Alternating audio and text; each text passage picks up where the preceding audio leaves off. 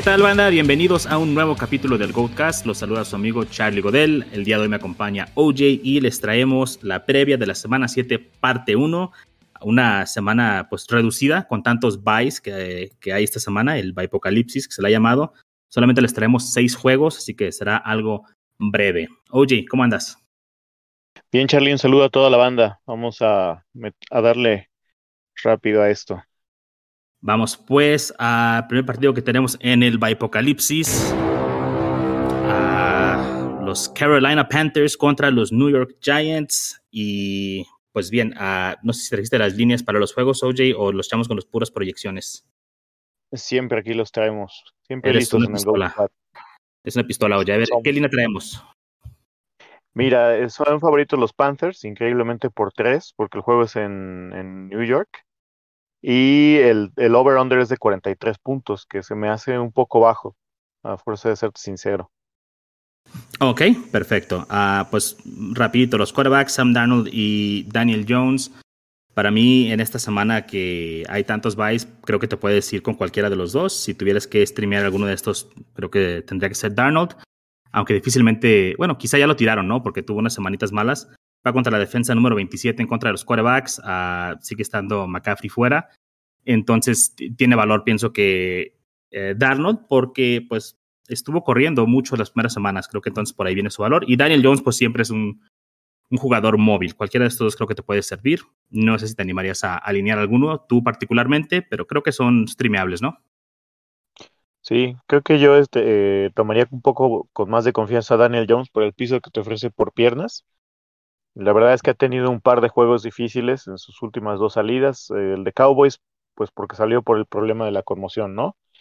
Y la semana pasada contra Rams, la verdad, no, no tenían modo de oponer resistencia. Rams es un equipo contendiente que además salió en modo Terminator a acabar a los Giants. Y encima de todo, Giants pierde a, a Tony en la, como en la quinta, sexta oh. jugada, ¿no? De la primera serie. Sí. no. le ayudó nada a eso a Giants. Y mucha gente a lo mejor lo va a tirar por eso. Yo me iría más por Daniel Jones porque Sam Darnold no anda fino, ¿no? Yo nada más porque es una defensa terrible la de los Giants, pero no, no, no anda fino. Pero creo que si estás en, eh, en y tienes que streamear, realmente veo pocos uh, que podrías streamear sobre de ellos. No sé, quizá Derek Carr o, no sé, Teddy Bridgewater, pero pues no hay tantas opciones, ¿no? O sea, por ejemplo, no metería en muchas ligas. Wentz sí, Wentz me gusta para esta semana, creo que tiene buen match. Uh, bien, OJ, con los running backs, pues tenemos acá a Chuba Hubbard por parte de los Panthers, creo que pues eh, completamente alineable, no hay problema ahí. Y de los New York Giants, ¿qué sabemos de Barkley? ¿Juega o no juega?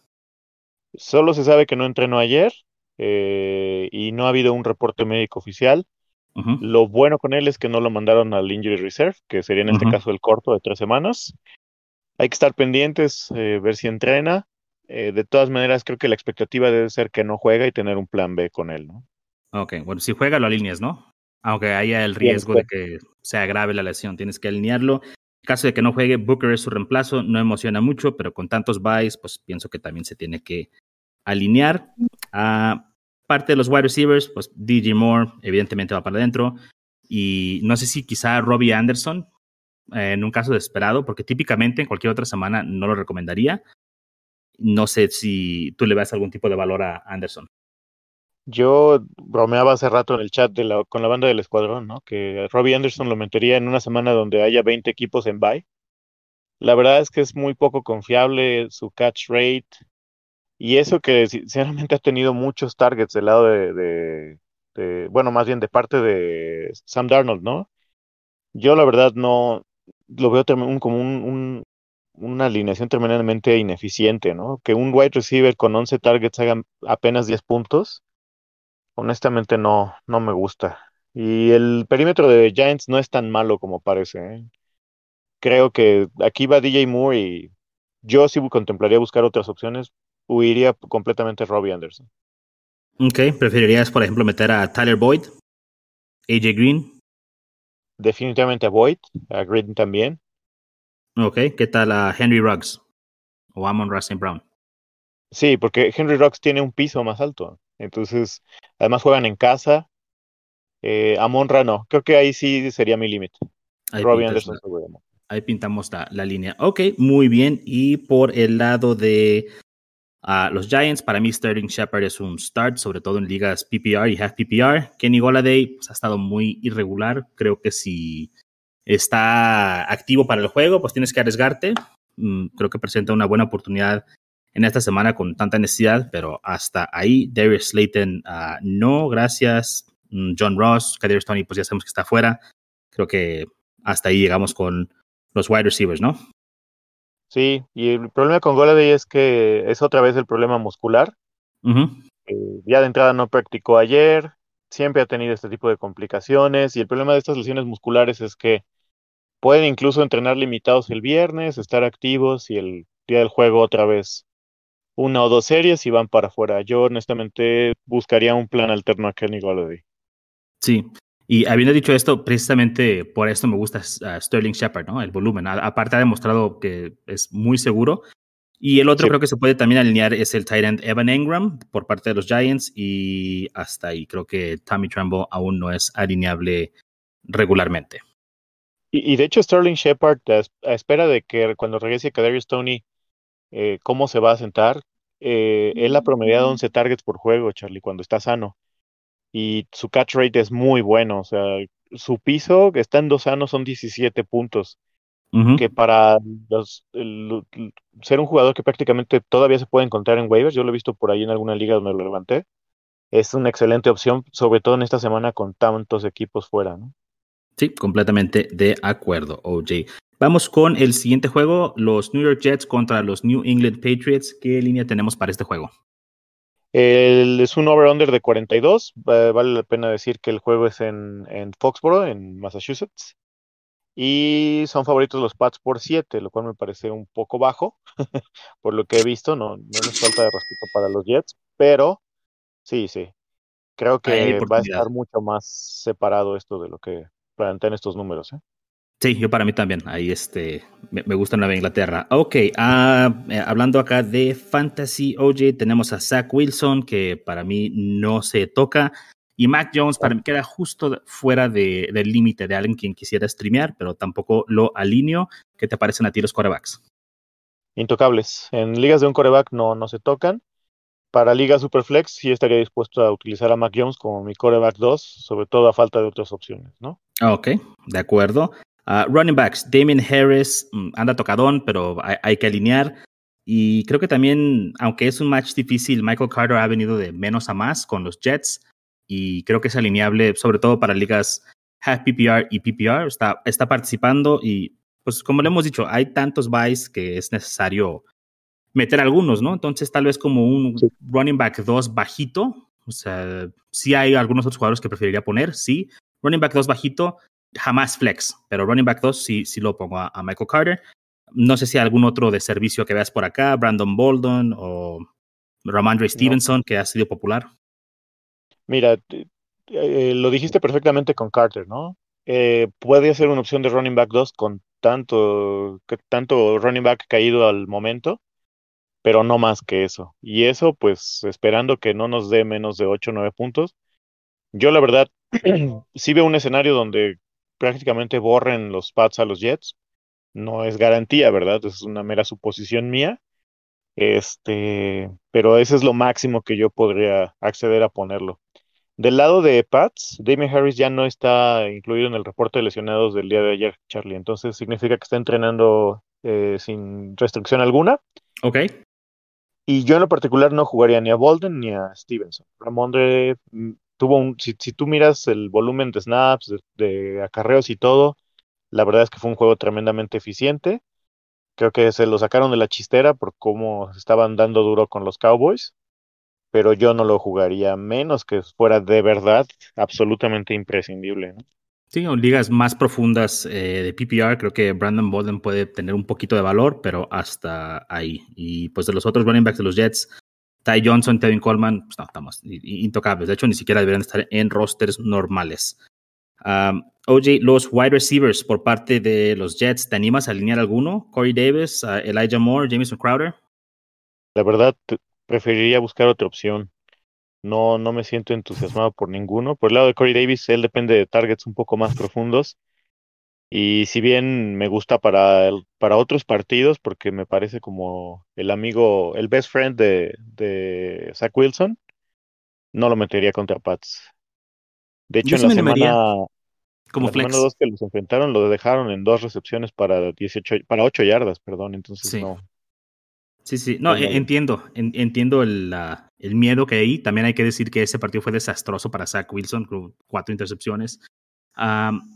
No, yo sí lo alinearía como flex, sobre todo contemplando todos los buys, pero hasta ahí. Y, esperando, o sea, realmente algo muy moderado eh, en cuestión de producción. Y por el lado de los Patriots, pues tenemos a Jacoby Myers, Nelson Aguilar, Kendrick Bourne. Mm, creo que solamente Jacoby Myers es servicial, mm, también como un flex, tal vez un wide receiver 2, dependiendo de tu equipo, pero tampoco no, no veo más allá de, de Jacoby Myers. Sí, de acuerdo. Creo que lo decíamos en la mañana, ¿no? Jacoby tiene un piso seguro pero su techo también es bastante limitado, entonces como un flex a menos de que haya otras opciones. Muy bien, y por último Hunter Henry, el tight end de los ah, New England Patriots, este se alinea, uh, creo que, pues no sé, eh, ha sido volátil. Eh, Hunter Henry, John Smith, John Smith, Hunter Henry, ahorita creo que la mano caliente la trae Hunter Henry e iría con él para mi tight end de ser necesario, pero también con expectativas moderadas, ¿no? Porque dependen del, del touchdown. 10, 12 puntos ya me parece más que suficiente. Oh, sería buenísimo, sería buenísimo a 10, 12 puntos. Ok, OJ, uh, siguiente juego, los Kansas City Chiefs contra los Tennessee Titans. ¿Qué línea tenemos para este juego? 57 over-under y favorito Chiefs por 5. Eh, me sorprende un poco que sea favorito Chiefs porque es en, en Tennessee, pero bueno, así los tienen que las defensas aquí de estos dos equipos dejan mucho que desear. Entonces, tal vez piensa que si se convierte en un tiroteo puede favorecerle a Kansas City, pero pues ha estado inseguro. Antes era fácil decir, ¿no? Kansas City gana cualquier tiroteo, últimamente no le ha salido. Ah, oye, pues Patrick Mahomes evidentemente va para adentro. Creo que Ryan Tannehill en este match también, con toda confianza. Eh, son dos de las peores defensas en contra del quarterback. Creo que no hay mucho más que agregar. en cuestión de running backs, Derrick Henry, eh, Superman, este sí está eh, jugando a un nivel extraordinario. Y pues nada más, o sea, McNichols, Darrington Evans, cero valor. Por el lado de Kansas City, Darrell Williams, creo que completamente alineable como un running back 2. Y bien, ¿qué opinas eh, acerca del juego que tuvo la semana pasada y qué crees que pueda pasar cuando regrese Clyde Edwards Hilaire? Eh, mira, creo que van a seguir utilizando a él en línea de gol con o sin, sin CH. Como ya lo hacían. Sí. Eh, lo que no sé, y creo que ninguno de nosotros puede leer ahorita, es qué tanto volumen de lo que tiene ahorita Darrell va a conservar una vez que regrese CH. Eh, híjole. Y el problema con Kansas es que eh, lo hemos dicho muchas veces bromeando, ¿no? Que decimos, es que les gusta estar tocheando, pero es la realidad, ¿no? O sea, como que están completamente eh, sin voltear a ver el juego terrestre. Entonces eso lo hace muy difícil para nosotros proyectar o en CH o incluso en Darrell Williams. Si se diera el caso que, por ejemplo, CH se perdiera más juegos de los que inicialmente está proyectado para perder, creo que el juego pasado fue una excepción, ¿no? tienen muy abandonado el, ataque terrestre los Chiefs. Sí, y yo creo, ah, a lo que iba en preguntas, muchas personas piensan que Clyde Edwards ya perdió el trabajo este, contra Darrell Williams. Y yo opino que si fuera mejor de Williams, ya se hubieran dado cuenta desde antes. No, no hubieran tenido que esperar a, la lesión de Clara Seller, pero sí pienso que puede ser aún mm, pues peor para Clara Seller situación, porque ahora quizá se convierta en un backfield compartido.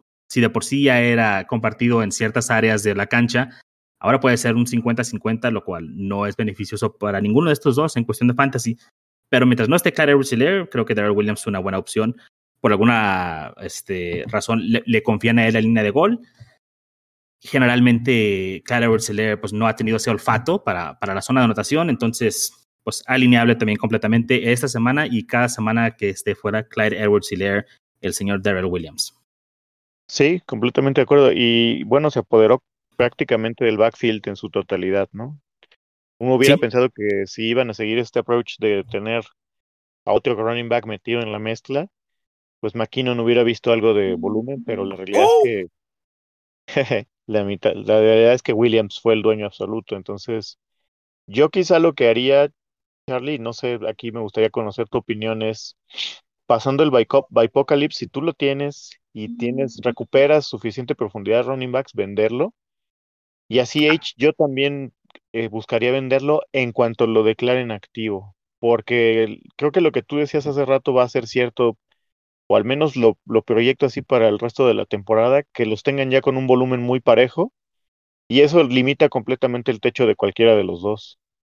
Sí, yo compré a Daryl Williams eh, en una liga, es un, Dynasty, uh, porque veo la oportunidad de que él sea el, pues el caballo de batallas, se puede llamar así, de, Kansas City, pero el único servicio que le veo es hasta aquí de Clara mm, entonces tal vez tendría que vender inmediatamente eh, en cuanto regrese o una semana antes, si pudiera uno predecir cuándo va a ser el regreso de Clara porque después creo que ya va a perder eh, valor. Pero pues, no, se, no, se, puede predecir. Yo pienso que hay que simple, simple y sencillamente, sobre todo si lo agarraste de waivers, pues, o sea, surfear la ola hasta que se acabe y pues no pasa nada, ¿no? Esperar que te saque por ahí de tus, de tus buys. Ok, OJ. Uh, pues Tyreek Hill por parte de los wide receivers de Kansas City va para adentro. Uh, Nicole Hartman, creo que esta semana pensando en upside se puede alinear. Generalmente no lo recomiendo, pero esta semana creo que va para adentro. Mm, por el lado de los Titans, AJ Brown ya dio señales de vida. Esto place, esto nos gusta porque es uno de los consentidos aquí del Gold Squad. Pero para mí mi pregunta aquí es, ¿qué hacemos con Julio Jones? Porque Julio Jones sí pues no se ha visto bien, ¿no? O sea, poniéndolo en palabras muy sencillas, no se ha visto bien. ¿Hay que esperarlo? ¿O, este tiene que ser el juego donde se destapa? No, no sé, o sea, ¿qué, haremos aquí? El problema con Julio es que además salió lesionado y no entrenó ayer.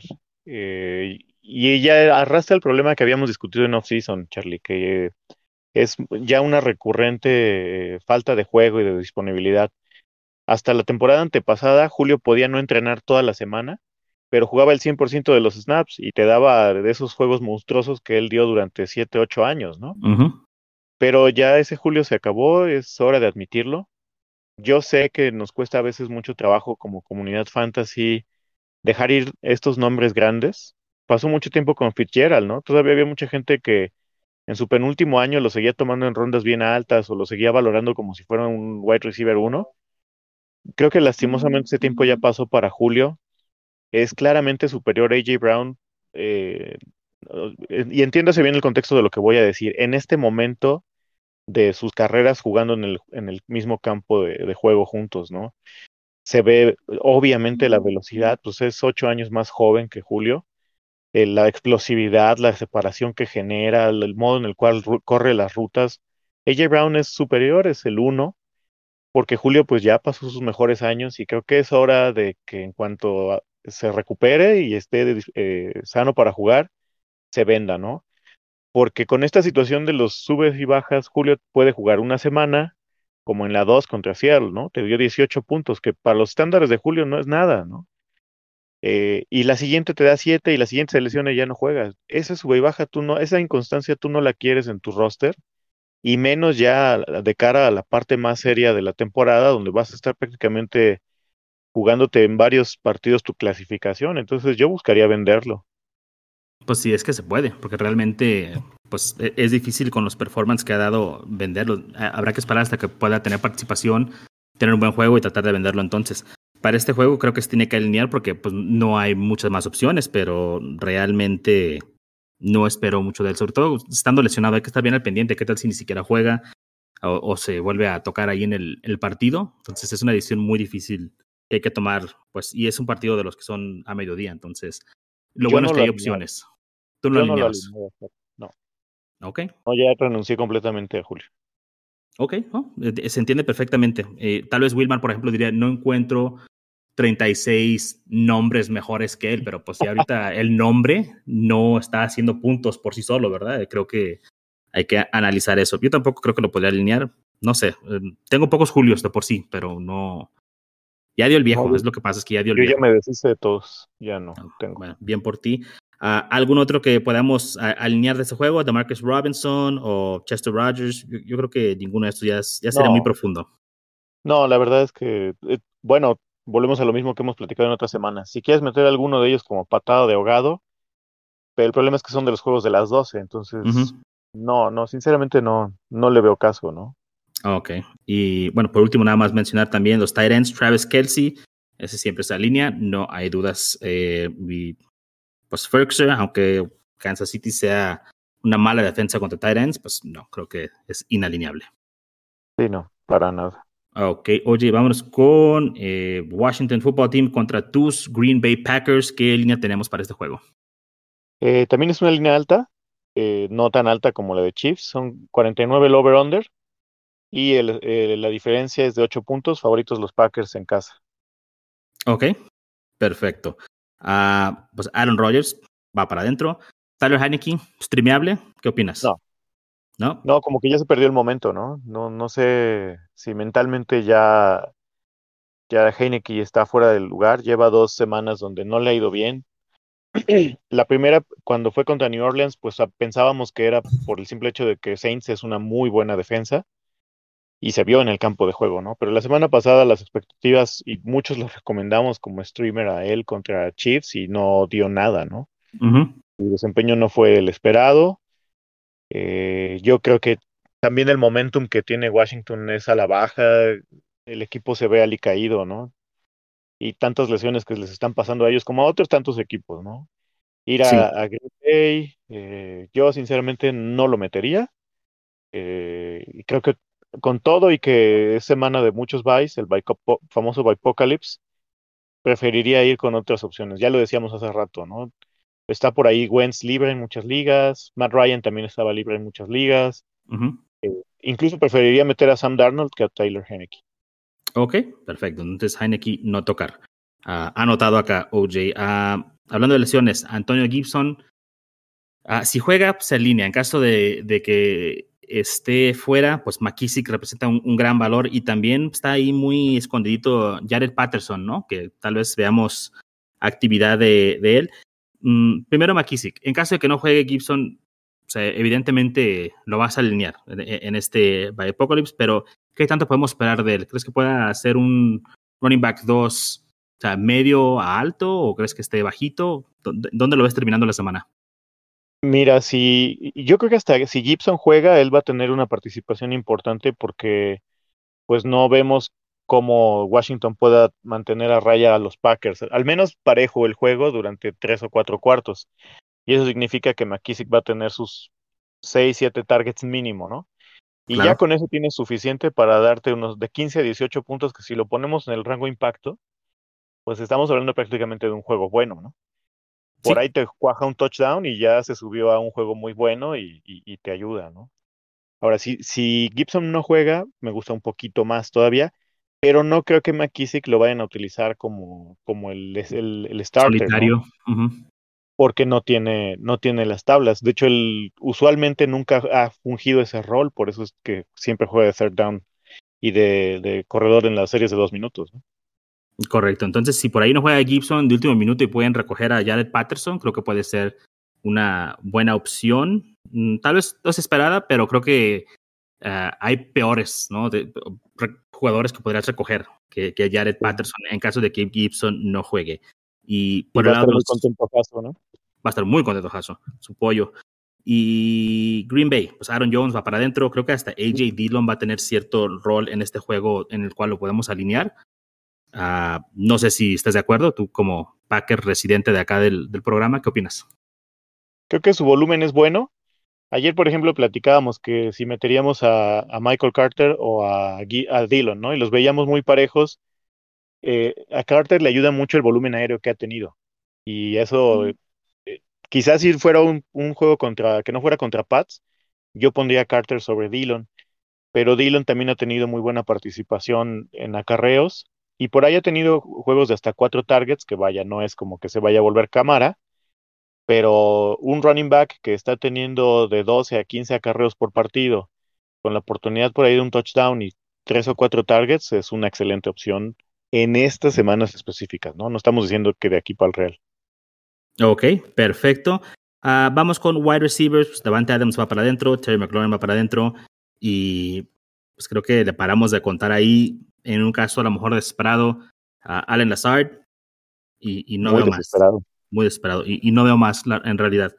Y, No. y- puede cuajar Allen Lazard, incluso Randall Cobb, porque pues, puede que haya muchas anotaciones, puede que se encuentren con un touchdown, pero ya sería pues desear que algo pase. O sea, no, no, no creo que sea muy probable. Ah, Ricky Seals Jones, tight end de Washington, va para adentro, sin Sí. problemas. Y Robert Tonyan, para mí, yo lo he dicho un par de veces ya, perdí la paciencia con él.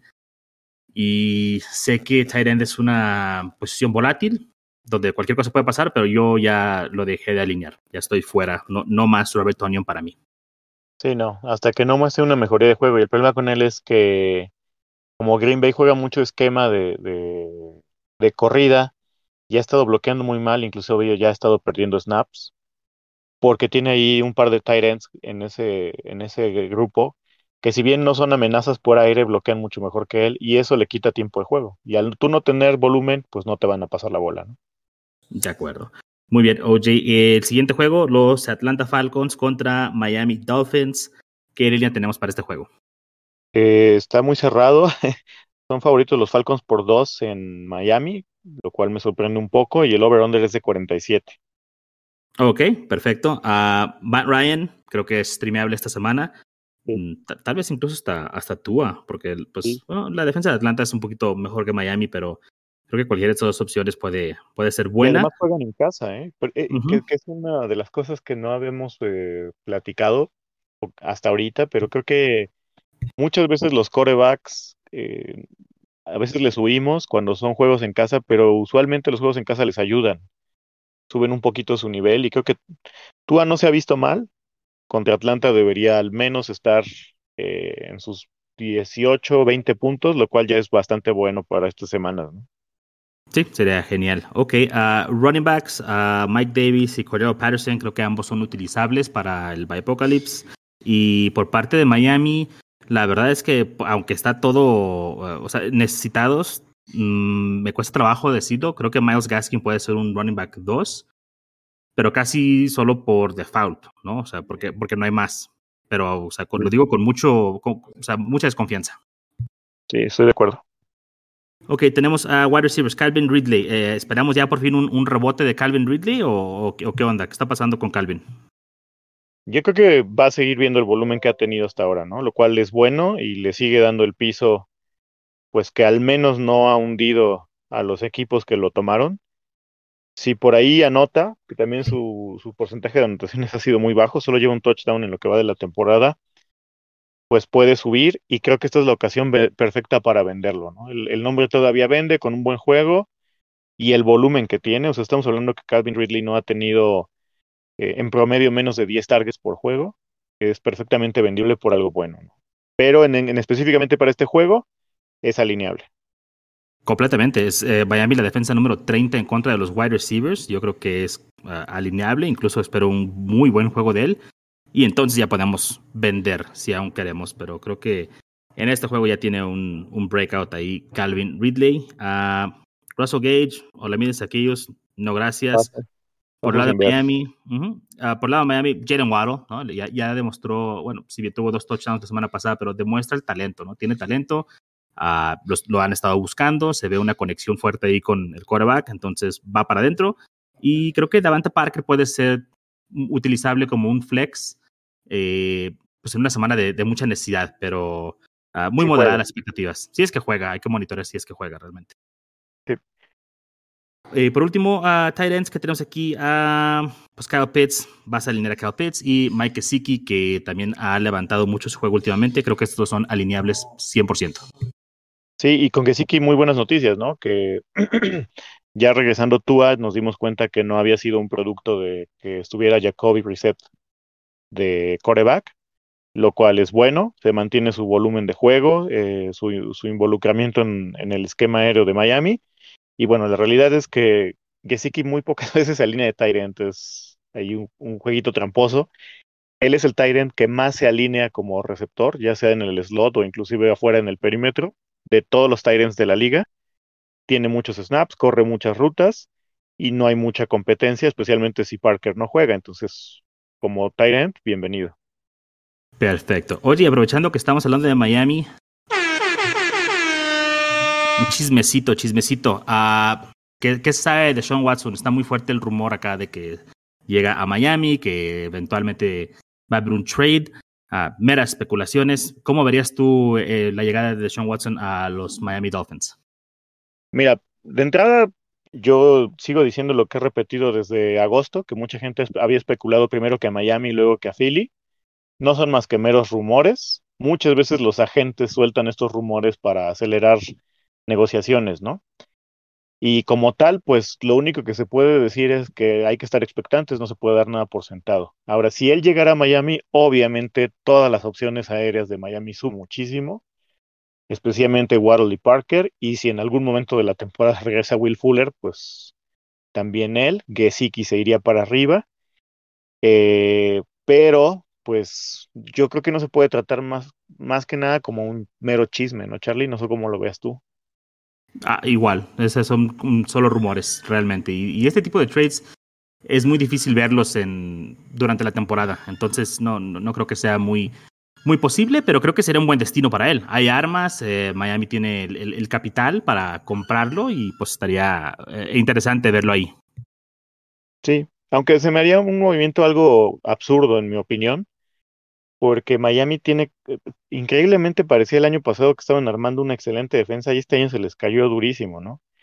Entonces yo pensaría que el siguiente año tienen que reforzar tanto su línea ofensiva como su línea defensiva.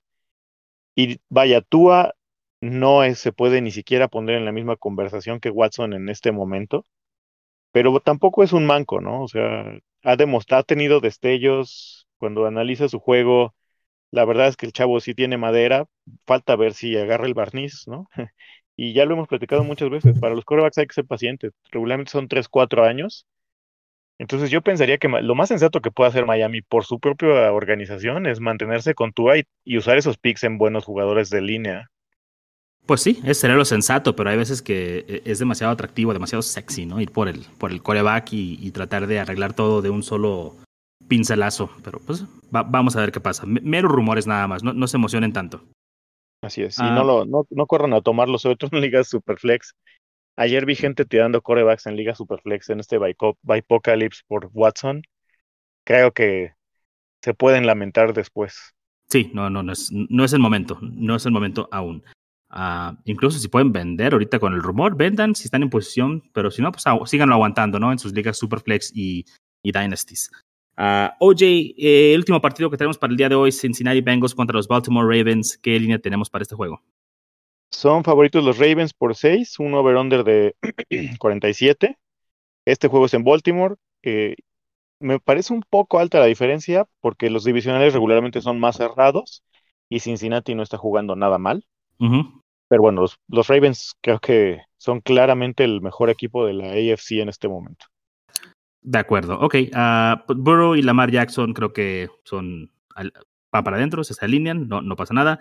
Joe Mixon uh, también, de hecho la defensa de Baltimore es la número 22 en contra de la corrida, entonces con mucha confianza va Joe Mixon para adentro. Y Baltimore, sus running backs, by Apocalypse. La Tavis Murray es lo único, ¿no? Sí, y ya. Porque he visto gente levantando a Davante Freeman, Le'Veon Bell.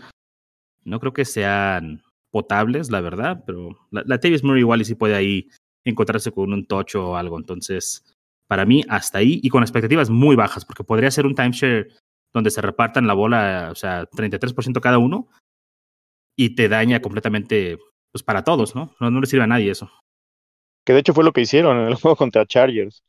eh, Devonta Freeman tuvo 30, el Bion Bell 32 y Latavius el restante 38. Entonces es prácticamente una tercera parte cada uno. Ok. Uh, wide receivers, OJ, Jamar Chase, T. Higgins y Tyler Boyd.